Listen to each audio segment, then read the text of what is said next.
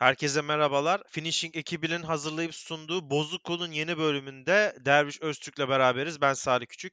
Derviş hoş geldin. Merhabalar, hoş bulduk. Abi keyifler nasıl anlat. Ee, keyifler iyi abi. Ee, biliyorsun yakın zamanda Erzurum diye bir oyun çıkacak. İple çekiyorum. Çok hızlı girdin gerçekten. Bunu. Heyecanlıyım. Erzurum oyununu bekliyorum. Hatta girişte bir tane Erzurum türküsü patlatıp patlatmama konusunda kararsızdım. Çünkü o şey e, Twitter'dan bir e, sonradan ekleme mi yapmışlardı bilmiyorum ama çok güzel bir saz solosu da vardı trailerında. Evet. Baya, bayağı sevdim yani Erzurum. Erzurum'u bekliyoruz. Türk yapımcıların yaptığı bir oyun. Heyecanlıyım. Heyecan dorukta. Bakalım Gayet de yaratıcı Cyberpunk, bir oyuna benziyor. Diğer hiçbir oyuna Aynen. benzemiyor. bakalım Cyberpunk sonrası ağızda kalan e, kötü tadı e, geçiştirebilecek mi? Cyberpunk ne, ne alemde? Aa, Cyberpunk oynuyorum ya. Azar azar oynuyorum aslında. Pek öyle şey yapmıyorum. Bodoslama da almadım ama sen bitirdin herhalde. Sen oyunlar konusunda birazcık sabırsızsın. Tam 41. saatte bitti. Normalde böyle bir 120-130 saatlik şey var. Gidersen done var. Yan görevler, küçük yan görevler, yardımcı görevler. Eee, bitmek bilmeyen bir şey var. Orta şey, harita var. Ama sıkıntı şu derviş. %80, %90 göre birbirini tekrar ettiğini anladığın an tamam diyorsun. Bu kadar yan görev yeter. Çünkü karakterlerin hikayesini tamamlıyorsun. Ve ben baktım mesela arkadaşlarımdan aynı kırılma aynı kırılma anları yaşanmış. O yan görevlerin tamamlandığını anladığına haritadaki diğer yerlere gitmek istemiyorsun ve görevi bitiriyorsun. Oyun, oyun genel olarak üzüldüm. Şurada sana bir soru soracağım. Ya oyunun senaryosu 25 saat desek sen e, 15 saat falan kadar da yan görev yaptın. Acaba Yaptım. o Hı hı. 15 saat boyunca yaptığın yan görevler mi tekrarlıyordu yoksa ana görevler mi tekrarlanıyordu? Yok, eee, şimdi şöyle dermiş, haritada sarı gö- bölümleri hatırlıyorsunuz, sarı görevler, ünlem Aynen, olan evet. yerler. Evet, evet. Oradan gelen, eee, şu, bence sıkıntı şu, oradaki yan görev kalitesi, bazen çok iyi yan görevler geliyor, bazen de böyle bir bir buçuk dakikalık bir görev geliyor. Git şunu öldür. Bunların ayrımını yapamamışlar. Yani gittiğinde tamamen Kinder sürpriz gibi olmuş biraz. Bu hı. insanı üzüyor. Oyunu kendi içine soktu bir şekilde işte hani telefonu çalarak veya haritada senaryo icabı karşılaştın ya da şey de oluyor hatırlarsan. Ana görevde karşılaş, karşılaştığın biri daha sonra yan göreve düşüyor. Ama sen oradan devam ediyorsun çünkü ana görevde onu sevmişsindir. Bir de o şu parçayı çok güzel tamamlamış. Yan görevleri yaptıkça o karakterleri tanıdıkça ana görevi daha iyi anlıyorsun. Ha diyorsun böyleymiş şöyleymiş işte buradan geliyor. Bunlar çok güzel. Ama o sarı görevlerin hepsi çok iyi görev anlamına gelmediği için ve sen bakıyorsun artık o şeydeki kendi listende options'a baktığındaki görev listesindeki görevler tamamlanmış tamam. O zaman buraya niye gideyim diyorsun artık. Çünkü gerisi işte ajanın arayıp işte şöyle bir şey var bunu kaçır şunu öldür. E tamam diyorsun eyvallah ben emekli oluyorum bu piyasadan ve artık ana görevi bitirmeye odaklanayım diyorsun. Bence ana senaryo çok iyiydi. Ee, çok beni merak ettirdi ne olacağına dair ve Derviş e, yani spoiler da olması buradan kimseye sen de bitirmediğin için çok güzel düşünülmüş farklı sonlar var oyunda. İki buçuk Hmm. saati buluyor 4-5 tane farklı sonun cutscene'lerle beraber oynanışı. Ee, bu çok uzun bir, çok uzun bir süre bu. Ama şuna çok üzüldüm. Bu oyunu oynayamayan kişiler hep oyunu kötü olarak zannedecekler. Halbuki çok fazla olumlu şey de var oyun içerisinde. Bu türe özellikle bu neon ışıkları, cyberpunk vari türe meraklı olanlar ve oyunu oynayamayanlar bir daha da belki oynamayacaklardı. Bu konuda da son derece haklılar. Çünkü çok büyük bir soğuma oluyor. Ya oyunu almışsın bozuk çıkmış açılmıyor arada Ama Sony'de iadeler konusunda iade yapmaya başlamış. Biraz Hmm. nazlı davrandı ama daha yeni yeni başlamış o da. Bu Aynen. arada şey çok hızlı ödemiş Microsoft Aynen. Sony bayağı geç ödemiş. Yani boşa gitmiş bir oyun var değerli. Çok daha büyük bir şey olabilirmiş. Bir başyapıt böyle yüzlerinden yüz diyebileceğiniz bir şey olabilirmiş. Üzüntü verici. Çok daha güçlü bir şey gelebilecekken biraz projenin büyüklüğü altında bir plansızlıktan ezilmişler. Şu an başka ne oynuyorsun? Var mı oynadığın bir şey? Ya Cyberpunk hakkında hayırlısı diyelim artık. Çünkü uzun zamandır konuşuyoruz. Ben de artık muhabbeti açılınca bile sıkılıyorum yani. Ben, evet ben mesela bitirdim ve sıramı saldım. Bundan sonra Witcher 3'teki Evet. gibi inanılmaz DLC'ler gelmezse oyunun yüzüne bir daha bakmam. Doydum çünkü yeter. Evet evet gerçekten. Zaten sırf muhabbetine kalsa doyar bir insan ki kaldı ki e, bir de şöyle bir şey var abi Türk oyuncularında. E, oyuncu olmayanlar da artık oyunlar hakkında çok kolay bir fikir sahibi olabiliyor. Herif mesela oyunu oynamadan benim bir arkadaşım vardı mesela Kerem diye buradan kulaklarını çınlatayım. Cyberpunk oynamamış diyor diyor ki ben arabaların o e, keskin olmasını sevmedim. Cyberpunk evreninde her şey yumuşak olmalı. Arabalar niye keskin? Bok gibi oyun diyor.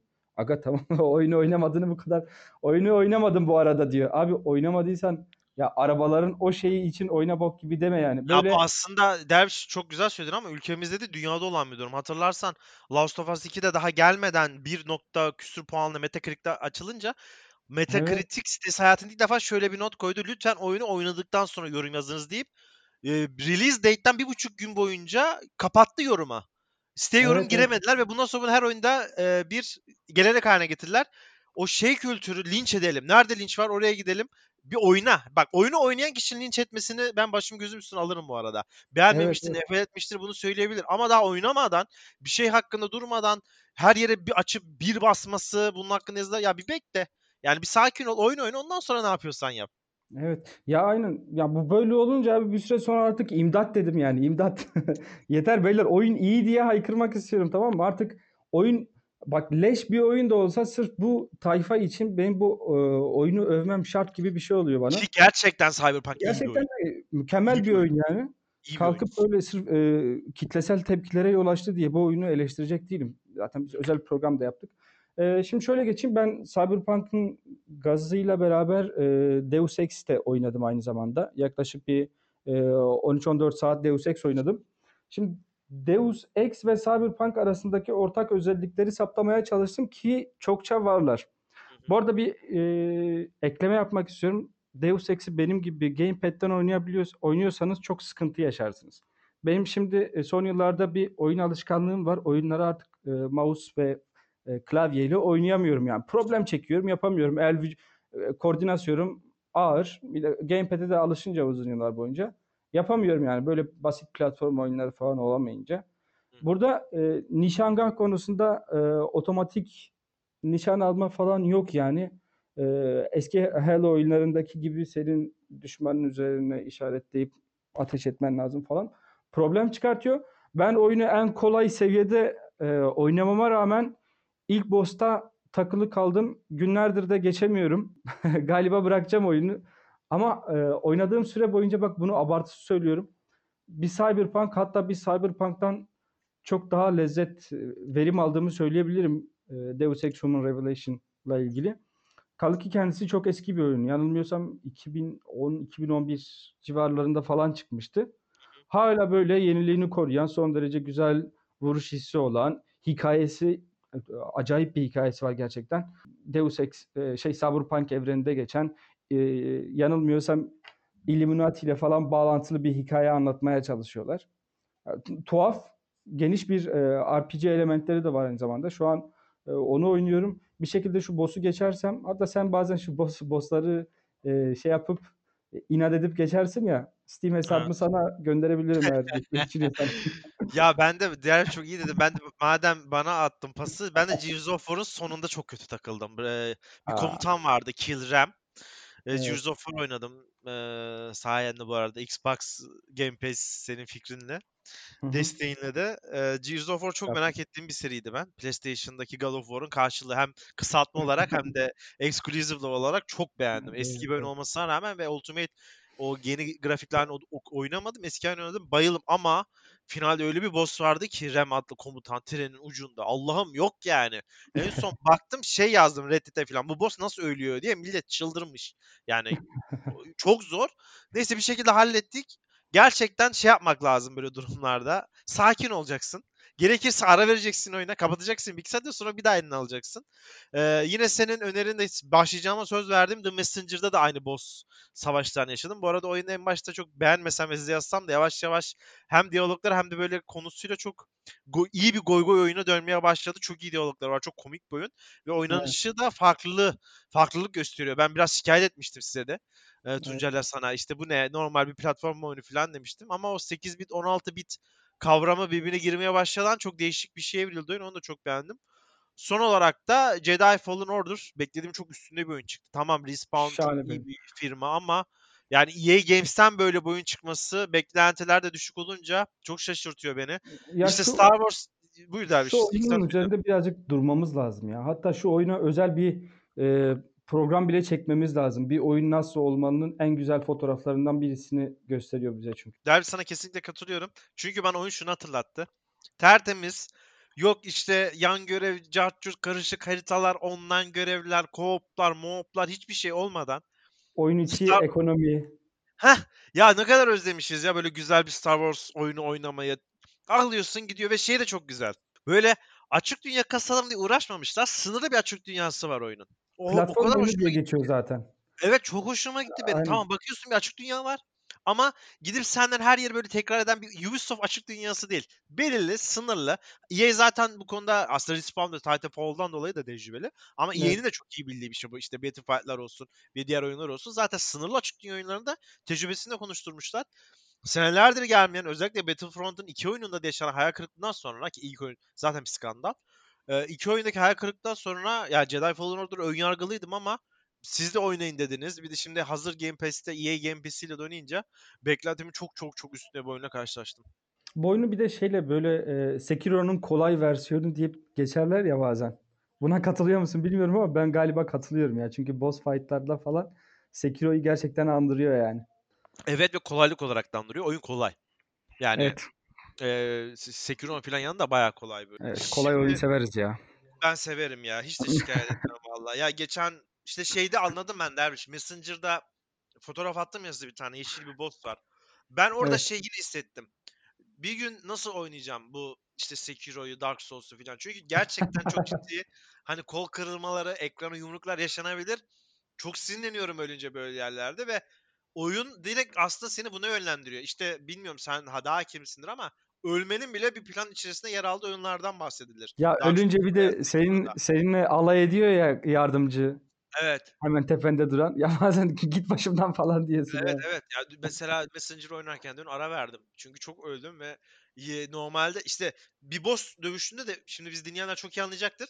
Boss dövüşünde boss'u taklit edersiniz ve şöyle şey ezberlersiniz hareketleri. Şurada şunu yapacak, burada bunu yapacak. Ezberledikçe de bir süre sonra onu yenersiniz. %90'da da böyle olur. %99'unda böyledir hatta. Ama o kadar çok ölmeye başladınız ki sizin yaptığınız hareketler bozulmaya başlar. Daha erken ölmeye başlarsınız. Yani kontrol yavaş yavaş çıkmaya başladı hani işte kapatacaksın artık orada. Tamam diyeceksin benden bugünlük bu kadar. Bir ara vereceksin yoksa olmuyor. O tam eşiği iyi ayarlamak lazım bence. Evet evet. Bir de şey vardı ya o özgü o ezberin verdiği özgüvenle beraber bodoslama dalayım derken pat diye saçma sapan bir ölmek. o çok kötü ya. Normalde planladığın ilerlemenin %20'sini 30'unu yapamadan tokatlanıp gelirsin. Evet o da çok kötü bir şey. Evet. Derviş bu haftaki konumuz biraz dinleyicilerimizin e, bam teline dokunabilecek olaylar. Biz Ömer'de de buna benzer, buna yakın bir konu işlemiştik IMV'de Beşiktaş'ta. Şimdi de nasip sana oldu.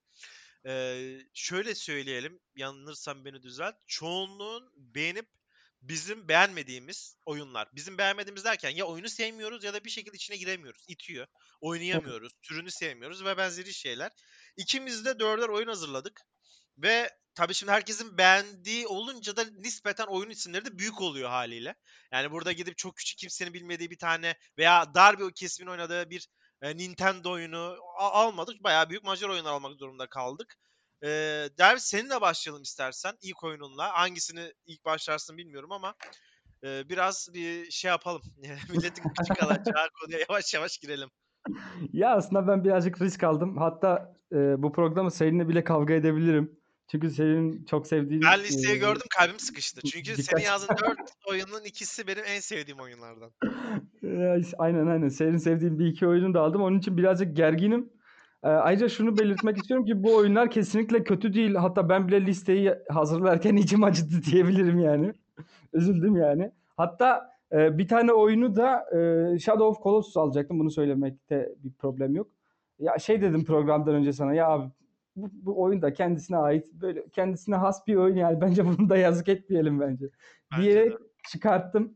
Ee, daha fazla uzatmadan ilk oyunumdan bahsetmek istiyorum. İlk oyunum Resident Evil 4. Skandal. Ee, bil- Bildiğimiz üzere e, serinin ilk üç oyunu sabit kamera sistemiyle beraber e, yönetmenin bize gö- gösterdiği biçimde e, oynanırken dördüncü oyun e, omuz kamera sistemine geçmişti ve farklı bir e, nişan alma sistemi kullanmaya başlamıştı. Burada tek mekan da değiştirip ayrıca İspanya'nın bir kasabasına falan Resident Evil'in efsaneleştiği kasaba ortamına ilk defa gidiyorduk diye hatırlıyorum. E, oyuna iyi veya kötü diye bir eleştiri e, getirmek istemiyorum şimdi. E, çünkü ben oyuna giremedim. Bir türlü giremedim. Yıllardır deniyorum mesela. Yani mesela korku sevmediğin için mi? Kamera açısını mı beğenmedin? Hikaye mi beğenmedin? Zombi türünü mü sevmiyorsun? Yoksa hepsini sevip oyunu mu sevmedin? Ya önce şunu söyleyeyim. e, Omuz kamera sistemine bayılırım. En son God of War bile bunu yaptı yani değiştirip. Doğru. Son derece modern bir sistem. Bu modern sistemi başlatan oyunlardan birisi de Resident Evil 4 aslında. Şimdi omuz kamera sistemini sevmiyorum desem daha önce oynadığım Uncharted oyunlarına 1 2 3'e hakaret etmiş olurum. Senin bu e, yakın zamanda bitirdiğim Gears of War'a e, haksızlık etmiş olurum. Çok modern, çok güzel, oynanabilecek en güzel sistemlerden birisi. Fakat şurada bir problem var. Bu e, omuz kamera sistemine geçmeleriyle beraber e, nişan alma son derece hantallaşmış. Ya oyunda ilerliyorum ama ya ben ona bir türlü alışamıyorum. Hareket mekanizması, kontrol mekanizması bana o kadar zor geliyor ki. Ha bir de e, oyunun bazı noktalarında var. Bir kilise bölümü var mesela. Bodoslamasına size zombiler saldırıyorken sizin böyle acele edip bir şeyleri yapmanız lazım. İşte silah tekmedir, Hatırlıyorum baskın sahnesi evin içinde kaldı. Aynen. Aynen. Bir şeyler bir şeyler. Ya ben orayı geçemiyorum. Oyunu oynayamıyorum. Bir süre sonra kendimi kötü hissetmeye başladım. Tamam yıllardır oyun oynuyorsun. Ama bu oyunu bir türlü aşamadım. Bir türlü içine giremedim. En sonunda sildim. Güzel sen güzelsindir. Defol git başımdan dedim. Bıraktım yani. Daha da döneceğimi düşünmüyorum. Ee, ama. Resident, Resident Evil'ın şu e, son yapılan iki remake oyununda o hantallık, o o, o sertlik yok yani. Ya ona ama şundan kaynaklanıyor. Son iki oyun remake. Aslında onun orijinalleri de Evet. son derece hantaldır. Ya Resident Evil 4 çok büyük bir kırılma oyunu dermiş. Aslında dediğin gibi ilk üç oyun özellikle üçüncü oyunun üçüncü oyun çok başarılı bir oyundur bu arada. Ben bu Evet. sebeple o sert dönüşü God of War'a da çok benzettim. Çünkü God of War'da orada da Coney Barlog e, normal yolunda giderken birden seriyi değiştiriyorlar. Aslında bunu yapmak çok riskli ve daha büyük cesaret gerektiren bir şey. Resident Evil 3'te de aynı hamle oldu seri yolunda giderken satış rakamları gayet üst taraflarda seyrederken birden her şeyi sil baştan yapıp değiştiriyorlar. Resident Evil'ın çok nasıl desem öyle fanboy derecesinde diyeceğimiz sevenleri bu karardan nefret etti en başta. Aynı serzeniş God of War'da da yaşanmıştı. İşte kamera mı olur, space tuşu yok, siz nasıl space tuşu koymuyorsunuz, cart curt. Bu tartışmalar hepsi zamanında da yaşandı. E, ama Shinji Mikami e, bu arada Resident Evil 4'ün yaratıcısı Evet. bence olağanüstü derecede iyi bir iş çıkarmış. Çünkü şey e, hissetmek çok önemli. Yani o oyunun oynanış tarzının artık neslinin sona erdiğini hissetmiş Resident Evil 3'te. Bu Evet. geçiş bence çok güzel olmuş. Bu arada dediğin şeye kısmen katılıyorum. Yani olay şu. Kilise baskını hala çok iyi hatırlarım. İki kere oynadım çünkü birinde geçen sene oynamıştım. Hala taze. Aa, Evet. oyun oradaki zombi de diyemeyiz. Virüslük hastalıklı orada tam bir Evet, çünkü evet. zombi oyunu değil.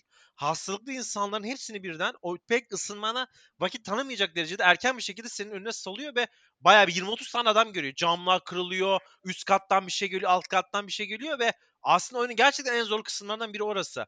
Ama orayı atlattıkça ve ve Resident Evil 4'ün biraz target sisteminde kalası olduğuna katılırım çünkü eskimiş bir oyun, eski bir oyun. Aslında o zaman bile garipti biliyor musun abi? Çıktığı sene bile biraz e, Ya şey eminim görünüyordu, yavaş görünüyordu. Yani bu gariplik var diyordun ama eski Resident Evil kontrollerine alışık olanlar için de çok böyle e, şey gelmemişti. de şey gelmemişti. var. Tamam diyordun. Hı-hı. Bu getirdikleri yenilikler itibariyle de GameCube, GameCube'den tut da e, PC'ye kadar yılın oyunu ödüllerini toplamış bir oyun aynı zamanda. Ya katılıyorum e, ama yani işte şey çok önemli ya bu, bu tür oyunlarda. İlk 4-5 saat şimdi birazdan bahsederiz. Bende de BioShock'ta aynısı oldu. Ya ilk 4-5 Evet. saat eşiğini atlatabilmek çok önemli. İkinci kere sanırım sen bunu atlatamadın. Bir daha da bence de içine girmen çok zorlaşacak. Çünkü denedikçe de zaten seneler oyunu daha da eskitiyor. İşte iki Evet. sene sonra bir daha şans verim diyorsun.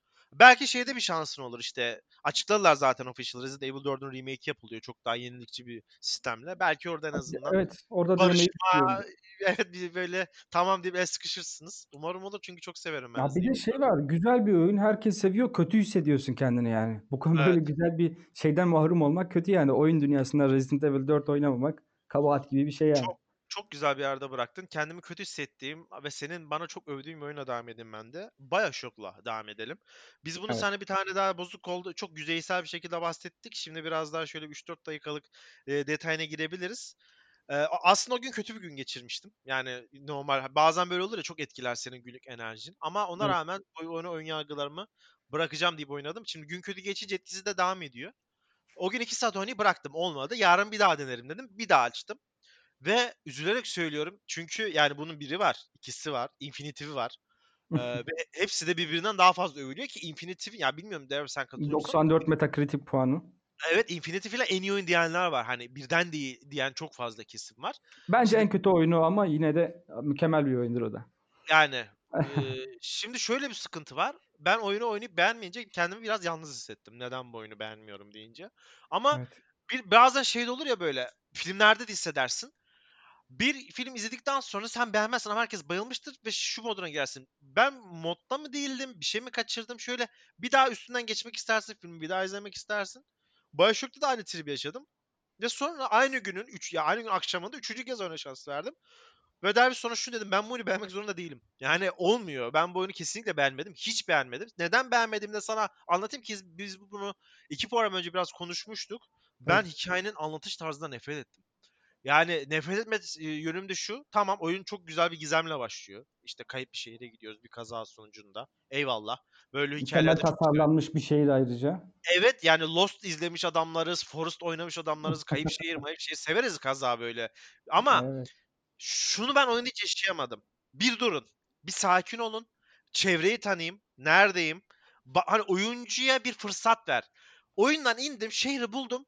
Elinde silahlı adamlar. Allah Allah Allah Allah Allah Allah Allah ya bir dur. Bir sakin ol. Hiçbir şey bilmiyorum şu an ben. Ben seni niye öldürdüğümü de bilmiyorum. Ben seni niye öldürdüm? Sonra kasetlerden hikayeyi birleştirme tarzları başladı. İşte bir şey dinliyor ama ben bir şey dinlerken biriyle savaşıyorum. Şimdi seninle mi savaşacağım? Bunu mu dinleyeceğim? Kaset mi dinleyeceğim? Kasette dinliyorum. Kasetten gelen bilgiler. Son derece karışık böyle memento gibi yüzeysel bilgiler.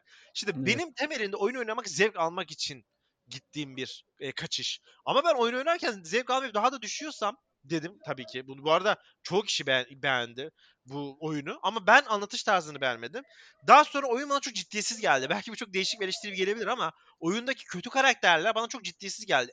Elini alan bir şekilde hipnoz olmuş gibi bana saldırıyor. Ama herkes bana saldırıyor. Yani Evet. herkes mi kötü? Kimse hiç benim ittifak yapacağım biri yok mu?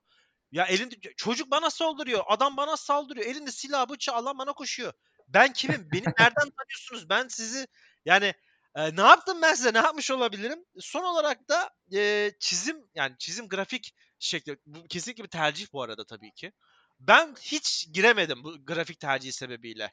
E, bunun ilk çıktığında belki maddiyatlıktan yapmışlardı. Belki hikayenin anlatış o masalsı tarzına çok da uygun olduğu için yapmışlardı. Bu tamamıyla bir tercih sebebi. Tabii ki buna saygı duyuyorum. Ama be- benim içine girebileceğim yine o şeyi de tetikledi. Sana dediğim o ciddiyetsizliği.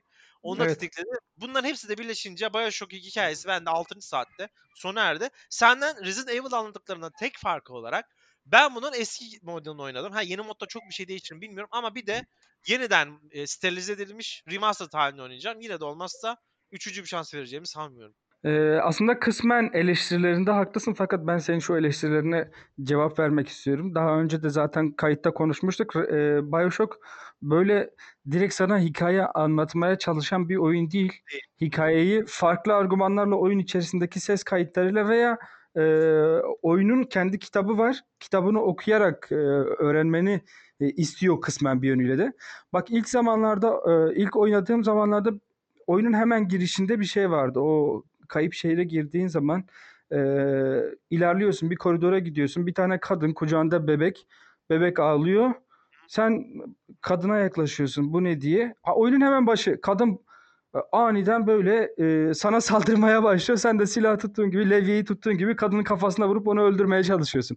Yani böyle bir oyun girişi. Senin de dediğin gibi ya bir dur ben kimim, ben neden buradayım, bu kadın ne alaka, neden böyle Evet, oluyor ben falan. sana ne yaptım bacım diyorum yani derdin ne benimle? Ayrıca bir de oyunlarda şöyle bir şey vardır. Sen beni esrarengiz bir ortama sokacaksan eğer ilk önce esrarengiz bir biçimde beni oraya sok. Ya tamam e, oyunun hemen başında bir silah buluyoruz, bir kayık, nereye gittiğimiz belirsiz, tuhaf bir şekilde farklı bir yere spawn oluyoruz falan.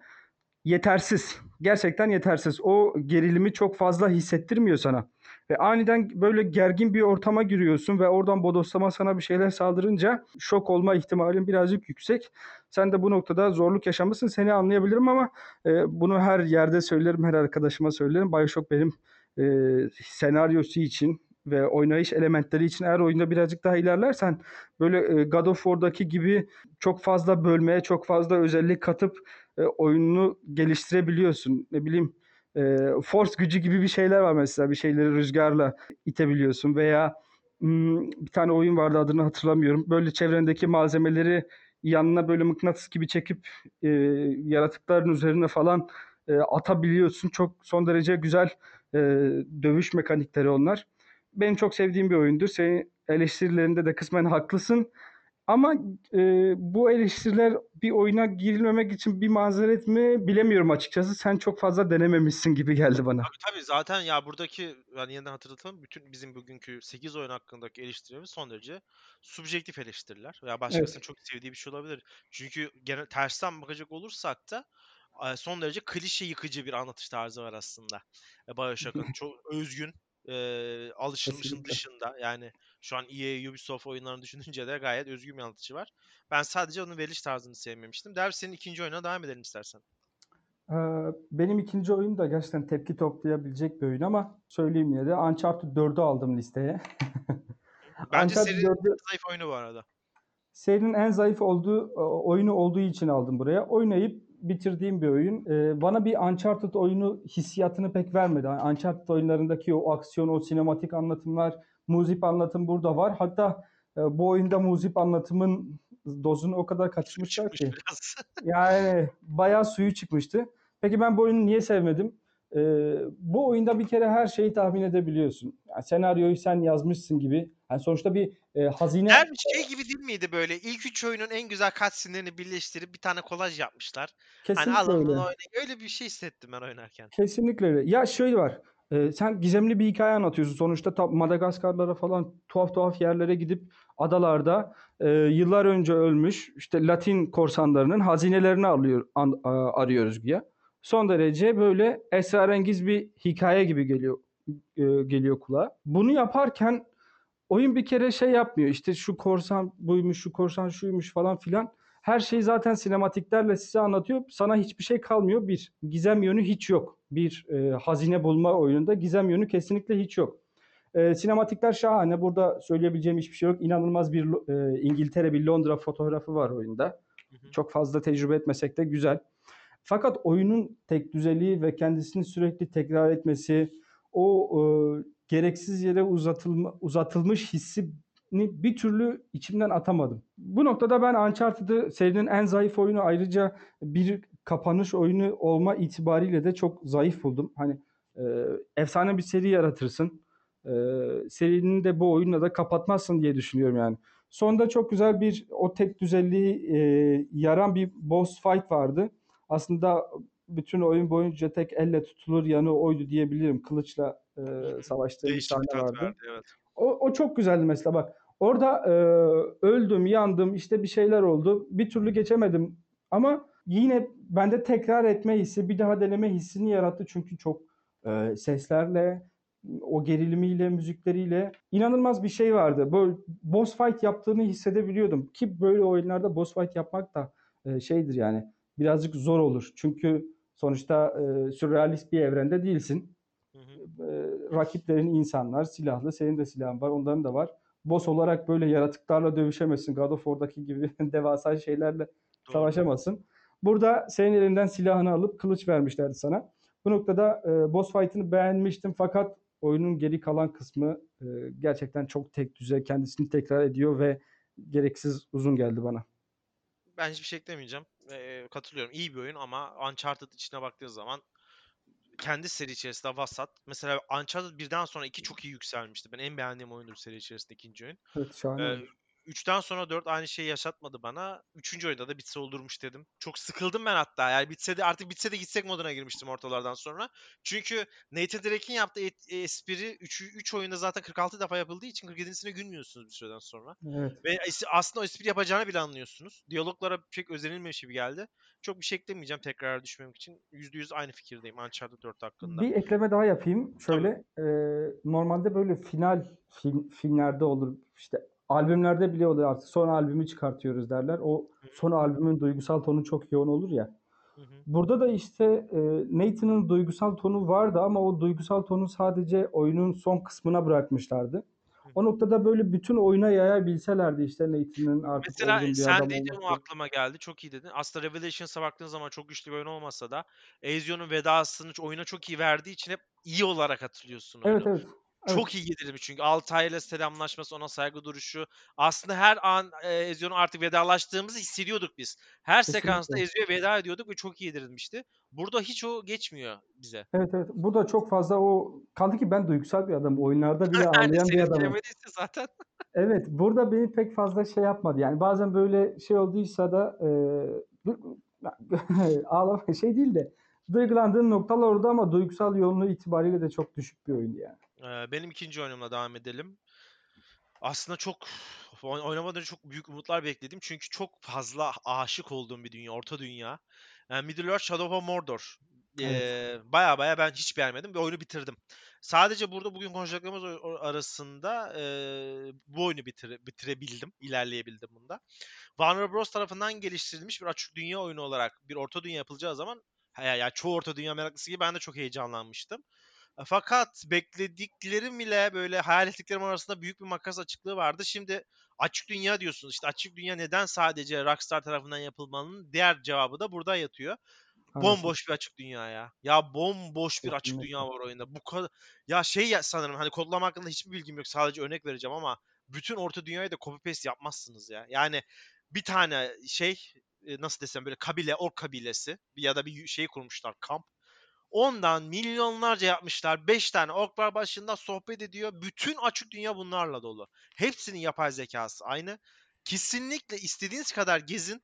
Bir açık dünya hissiyatı geçmiyor ve bu arada harita bomboş ha.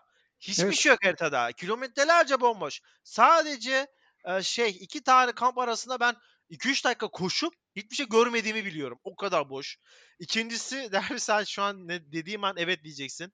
Her e, boss fight'ta, boss orc fight'ta da ya da uruk fight'ta ne derseniz deyin. Ya 3 dakika boyunca ben onun konuşmasını dinlemek zorunda mıyım?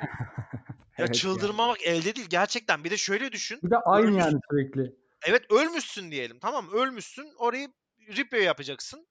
Ya bir daha geçiyorsun oraya. Bir daha görüyorsun. Ya kardeşim görmek istemiyorum ben seni. Yani ne gibi biliyor musun? Türk dizilerinde böyle sürekli Kız Kulesi'ni falan gösterirler ya geçişlerde. Evet.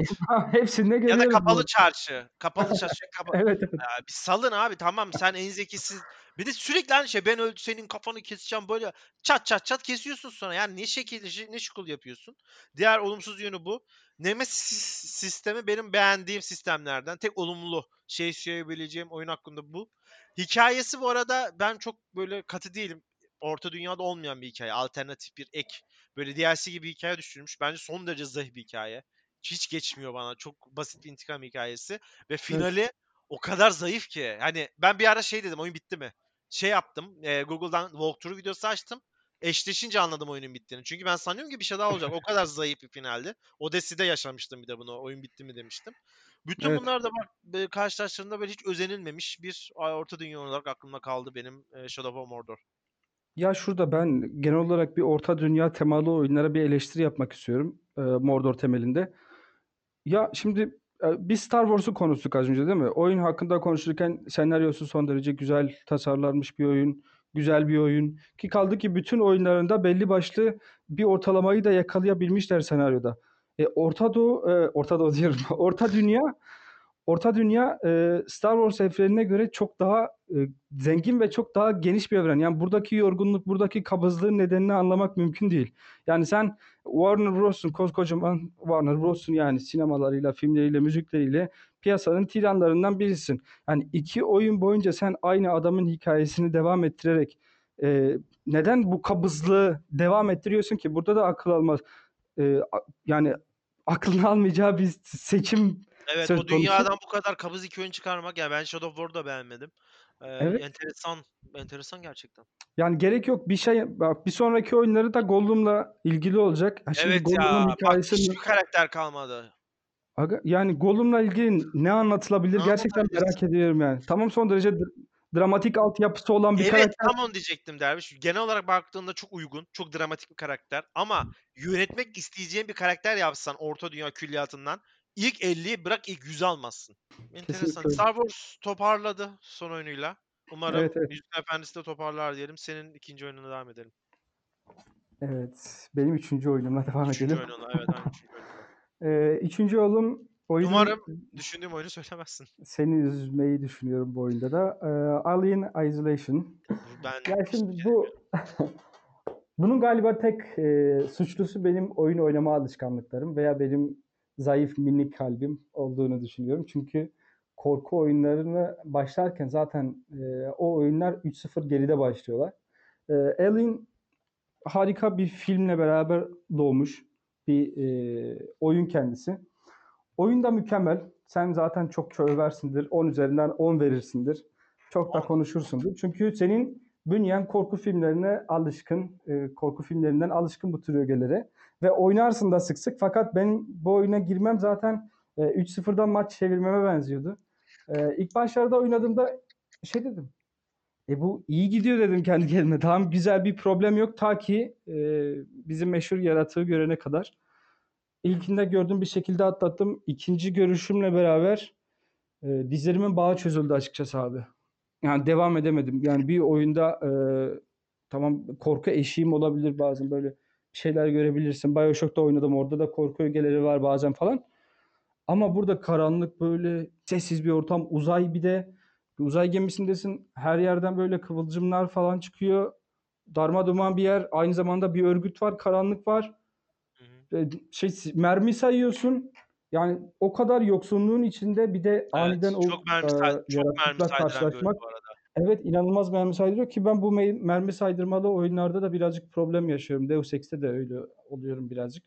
Ee, yani dizlerimin bağı çözüldü açıkçası. İkinci, üçüncü oynayışımdan sonra daha da oyunun yüzüne bakamadım yani.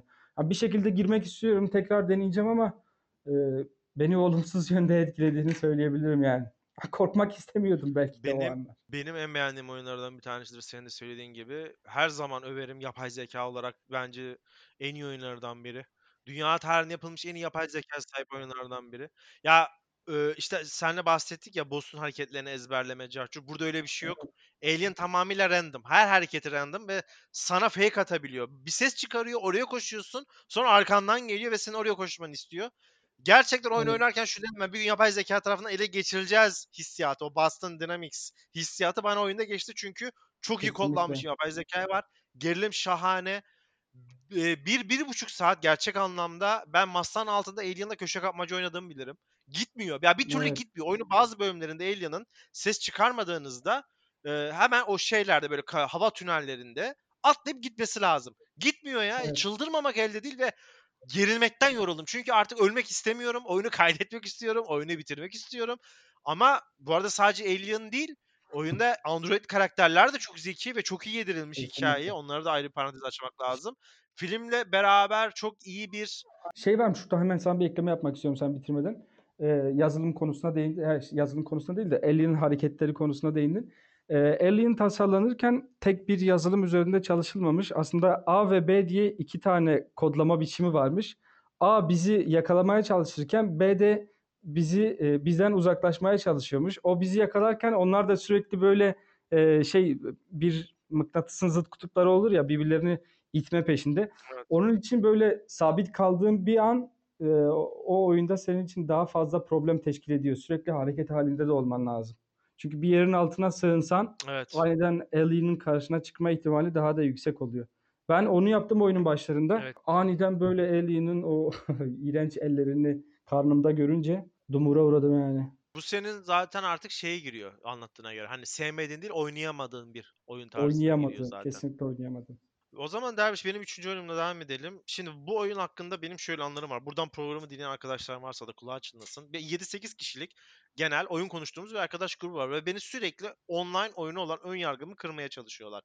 Gel şunu oyna, onu oynuyorum olmuyor. İşte WoW oyna, WoW oynadım olmadı ve hiç sevmiyorum. Online oyunlara giremiyorum. Sadece 2-3 online oynamış oyunum var ki bir tanesini sen bahsedeceksin birazdan. Olay şöyle gelişti. Ark diye bir oyun var. Görebileceğin en güzel hikayelerden bir tanesi. İşte loot yapacağız, şöyle yapacağız, böyle yapacağız, çağ atlayacağız. Ee, işte okula havuz yapacağız. Bir sürü vaatlerle geldiler. Dedim ki tamam oynayalım. Hadi bunu da deneyeyim. Sizin için bunu deneyeyim dedim. Ve oyuna girdik. Ama benim tek isteğim arkadaşlardan şu. Bütün o ameliliği siz yapın oyunun esas zevk alacağımız kısma kadar beni çok yormayın. Çünkü dediklerine göre durum şu. En başta bir 5-6 saat amelilik kısmı var. İşte dinozor alacağız. Bunları te- temin edeceğiz. Onlara level atlayacağız. Biraz güçsüz başlayacağımız için barınak barınak önemli şeyler. Ee, bu kısımları siz halledin sonra beni katın dedim. Tamam dediler anlaştık filan. Şimdi derviş oyun başladı. Ben böyle bir amelelik görmedim. Yani bu oyun filan değil. Bu bayağı mesai harcayacağın, günde 7-8 saatini vermek zorunda olacağın bir sistem. Dediler ki e, ben de oyun bu tür oyunlara çok yabancıyım. Ben zaten oyunda arttıkça ben biraz sıkılmaya başlıyorum. İşte bir Evet. tane kulübe yap. Bu kulübe tamam yapalım abi eyvallah. Ne lazım? 400 tane odun keseceğiz. Tamam abi nereden bulacağız? 400 tane ağaç keseceğiz. Oo diyorum işte o zaman hani 400 tane ağaç bu bir simülasyon. Ama ben sevmiyorum simülasyon. Ya işte bunu sevenlere de saygı duyuyorum ama hiç benlik değil. Dedim bu kısımları siz halledebilir misiniz? Ben oyunda o hani onların aldığı levelden benim de pay almam için benim de oyunda online olmam lazım. Ben karakterimi bir yere koyuyorum. Yandan PlayStation'a kendi oyunumu oynuyorum. Bunlar beni orada biraz şey çar kasar gibi kasıyorlar filan. Neyse derviş bir 10 saat atlattık. Dediler ki artık sen de öğren. Hani temelleri gel sana öğretelim. İşte hani şu ne yaparsın, nereden bulursun, dinozor türleri filan. Şimdi bunları aklımda tutmaya çalışıyorum ama oyunun ilerleyişi o kadar yavaş ki. Düşündüğümden çok daha yavaş ilerliyor her şey. İşte dinozor, işte T-Rex var. T-Rex'i yenmemiz lazım. Tamam. T-Rex yenmemiz için 8 tane dinozor bulmamız lazım. Nereden bulacağız? Bu beni çok itti. Yani çok sıkılmaya başladım. Tamam dinozor öldürelim diyorsun. Nasıl öldüreceğiz? Silah lazım. Silah nasıl yapacağız? Bir şey kesmemiz lazım. Onu nasıl keseceğiz? Onu hep bir şey için bir şey için Inception'a döndü oyun. Hep bir şey kesmemiz lazım. Bir şey biriktirme. Saatlerce bir şey kesiyoruz ve bir an durdum dedim ki biz ne yapıyoruz? Yani bu bir oyun değil dedim benim için şu an. Oyundan soğudum. Sonra bir daha geldiler. Dediler ki çok önemli bir aşamaya geldik. İşte şeye gideceğiz. Bunun bir adı vardır. Toplanıp hep herkes bir şeye gider. WoW'da P- olur. PvP. Yok o da, o da değil. Tam adı aklıma gelmedi ya. Ee, şimdi online oyuncular çok iyi bilirler. Toplanıp bir şeye gidiyorlar bunlar. O operasyonun bir adı var. Raid. Ha, Raid'e gideceğiz dediler. Dedim ki ne yapacağız? İşte bir mağara var. O mağarada çok büyük bir dinozor var. Ona 6-7 kişi aynı anda saldıracağız. Sana bu silah yaptık. Sen de bizimle geleceksin. O dinozoru kestikten sonra, onu evcilleştirdikten sonra oyun başlıyor. Esas olay, esas heyecan orada başlıyor. Tamam dedim ben. Hiç unutmam. Dünya Kupası maçı vardı bu arada. İngiltere, Kolombiya mı ne? Son Dünya Kupası'nda. Tamam dedik gidelim. Abi gittik mağarada hiçbir şey yok. Dinozor yok mağarada. Dedim nerede dinozor? Şöyle böyle izliyorum. Çok karışık bu arada. Oyunun haritası da geniş. Bu arada Derviş bu arada e, oyunu oynayanlar bilir. Sevenlerden de özür diliyorum ama şey de var oyunda. Yandan hep yemek yemek zorundasın. Su içmek zorundasın. Güneş Sıçmak çıkıyor. zorundasın. Kuruyorsun. Ya binlerce şeyle uğraşıyorsun. Ve artık o kadar çok yoruluyorum ki. Tuvalet Oyun beni benle galiba değil mi? Evet oyun beni benimle bırakmıyor. Neyse sonra dinozoru bulduk. Dinozor 5 dakikada bizi tokatladı. 5 dakika sürdü ve biz çok affedersin kışımıza baka baka mağaradan geri çıktı ve dedim ki bu muydu? Yani 3 gece övdünüz yok şöyle raid var böyle raid var 100 yılın olayı geliyor hazır ol ilanlar verdiniz böyle Ekrem İmamoğlu panoya. Bu mu dedim abi yani raid? Abi geri çıktık ve ben o an dedim ki arkadaşlar sizden çok özür diliyorum. Ya keşke dedim. Yani o zaman da derviş 79 TL yani iyi para. Şu an Evet. mesela baktığında o 29 TL falan oluyor ama o zaman indirimde 79'a düşüyordu. Ulan dedim Bedava yanında verdi ya Epic. Epic falan bedava verdi. Biz o zaman Evet. 80 TL verdi. Bir de bana sonra DLC'lerini falan aldırdılar bunu kesin oyna diye. Tabii 2 saat aşınca da oyunu iade edemiyorsun. Dedim çöplük gibi duruyor dedim benim artık Steam'de o. Hiç sevmediğim bir oyundur. Orada da şunu anladım. Mesela sadece Forest'ı sevmiştim loot olarak. Çünkü çok minimize olarak istiyordu ve çok hızlı inşa edebiliyordun. Oyunda kısaydı zaten. Hani 15 saatte falan oyunun sonunu görebiliyordun ki Forest single olarak bile çok zorlansan da bitirebileceğin bir oyun teorik olarak. Bu nedenle loot merkezli oyunlardan ve Ark'tan e, nefret ettim diyebilirim. Evet. Ya aslında arka ben uzağım fakat aslında e, oyunun zorluğu geçtiği dönemle beraber aynı ruhu yansıttığını söyleyebilirim. Çünkü örneğin bir şey var. Oyunun hemen giriş kısmında kendine bir barınak falan yapman lazım. Bir yerde ikamet etmen lazım. Oyun seni buna yönlendirmiyor direkt. Senin gidip o koskocaman haritada tenha bir yer bulman lazım ve mümkünse ırmağa yakın bir yer bulman lazım ki su kaynaklarına yakın olsun. E, senin dediğin gibi birazcık simülasyon yönü zengin bir oyun. Ee, çünkü su var, baygınlık seviyen bile var yani. Bayılma seviyen var, açlık var, bir şeyler var. Senden aynı anda çok şey bekliyor. Ayrıca sadece hikaye modu tek e, 60-70 saatte bitiyormuş. İşte PvP'lerle arkadaşlarına falan oynadığında sınırsız bir Sınırsız. sürelere ulaşabiliyor. Aynı zamanda böyle taşla, sopayla, e, taş sopadan hatta yumruktan başlayıp böyle e, modern silahlara kadar ortama kadar geliyorsun. Aynen modern silahlar silah kullanımına kadar yükselebiliyorsun. Burada da bir rekabetçi yönü de var. Örneğin senin elinde bir tane şey varken, e, shotgun varken arkadaşın sana taş ve sopayla saldırabiliyor yani. Bu noktada bir dengesizlik de var oyunda. Ama tabii e, ikimizin ortak yönü olan bu e, loot'a dayalı oyunlar gerçekten e, Borderlands'te de olduğu gibi bir türlü e, oyuna girmeme e, sağlayamıyorlar, engel teşkil ediyorlar. Senin son oyununu alalım Derviş. Evet benim içine giremediğim türlerden birisi olduğu için aslında oynayamadım ben de bunu PUBG'yi. E, PUBG biliyorsun artık bizim e, dönemimizde intihal yaratan bir oyun. Telefonlardan tut artık televizyonlarda e, reklamlarını görebiliyoruz. Bu inanılmaz bir şey yani. E, gencinden yaşlısına, çoluğundan çocuğuna Büyük bir marka. PUBG Mobile'ı Tencent dağıtıyor galiba. Ücretsiz Android veya e, Apple marketlerden temin edebiliyor herkes. E, ulaşımı çok kolay olduğu için bir de herkesin elinde artık akıllı telefonlar, akıllı cihazlar bulunduğu için herkes oynayabiliyor. Bir de oynayışındaki e, kolaylık ve rekabete dayalı sistem aynı zamanda oyun içerisindeki ekonomi bizim ülkemizde çokça bulunan Metin 2'den beri belki daha öncesinden de yapılan nickimi aldım, geliştirdim, şimdi satıyorum anlayışı burada da çok hakim olduğu için aslında e, bu oyun çok yanlış insanların eline geçerse de kötü şeyler yaşanabiliyor bazen. E, online bir oyun. Sizi belli başlı bir alana bırakıyorlar. Siz o alanda e, birinci çıkmaya çalışıyorsunuz. Basit bir mantığı var. E, basit bir Battle mantığın... Royale oyunu. Aynen Battle Royale oyunu. Bu basit mantığın içerisinde e, el ve göz koordinasyonlarının gerçekten gelişmiş olması gerekiyor. Çünkü herkes bir gizlilik gizlilik içerisinde e, birbirleriyle çekişme peşinde olduğu için aslında e, ne zaman rakibin nereden gelebileceğini, merminin nereden geldiğini anlayamıyorsunuz. Bu noktada e, sizi birazcık daha böyle dikkatli ve odaklanmaya da şey yönlendiriyor. Dediğim gibi ben pek fazla bu online oyunu zaten sevemiyordum. Battle Royale'lardan da arada bir arkadaşlarla Fortnite oynarız. Onda PUBG gibi bir mantık. Fakat birazcık oynayış itibariyle farklılıklar gösteriyor.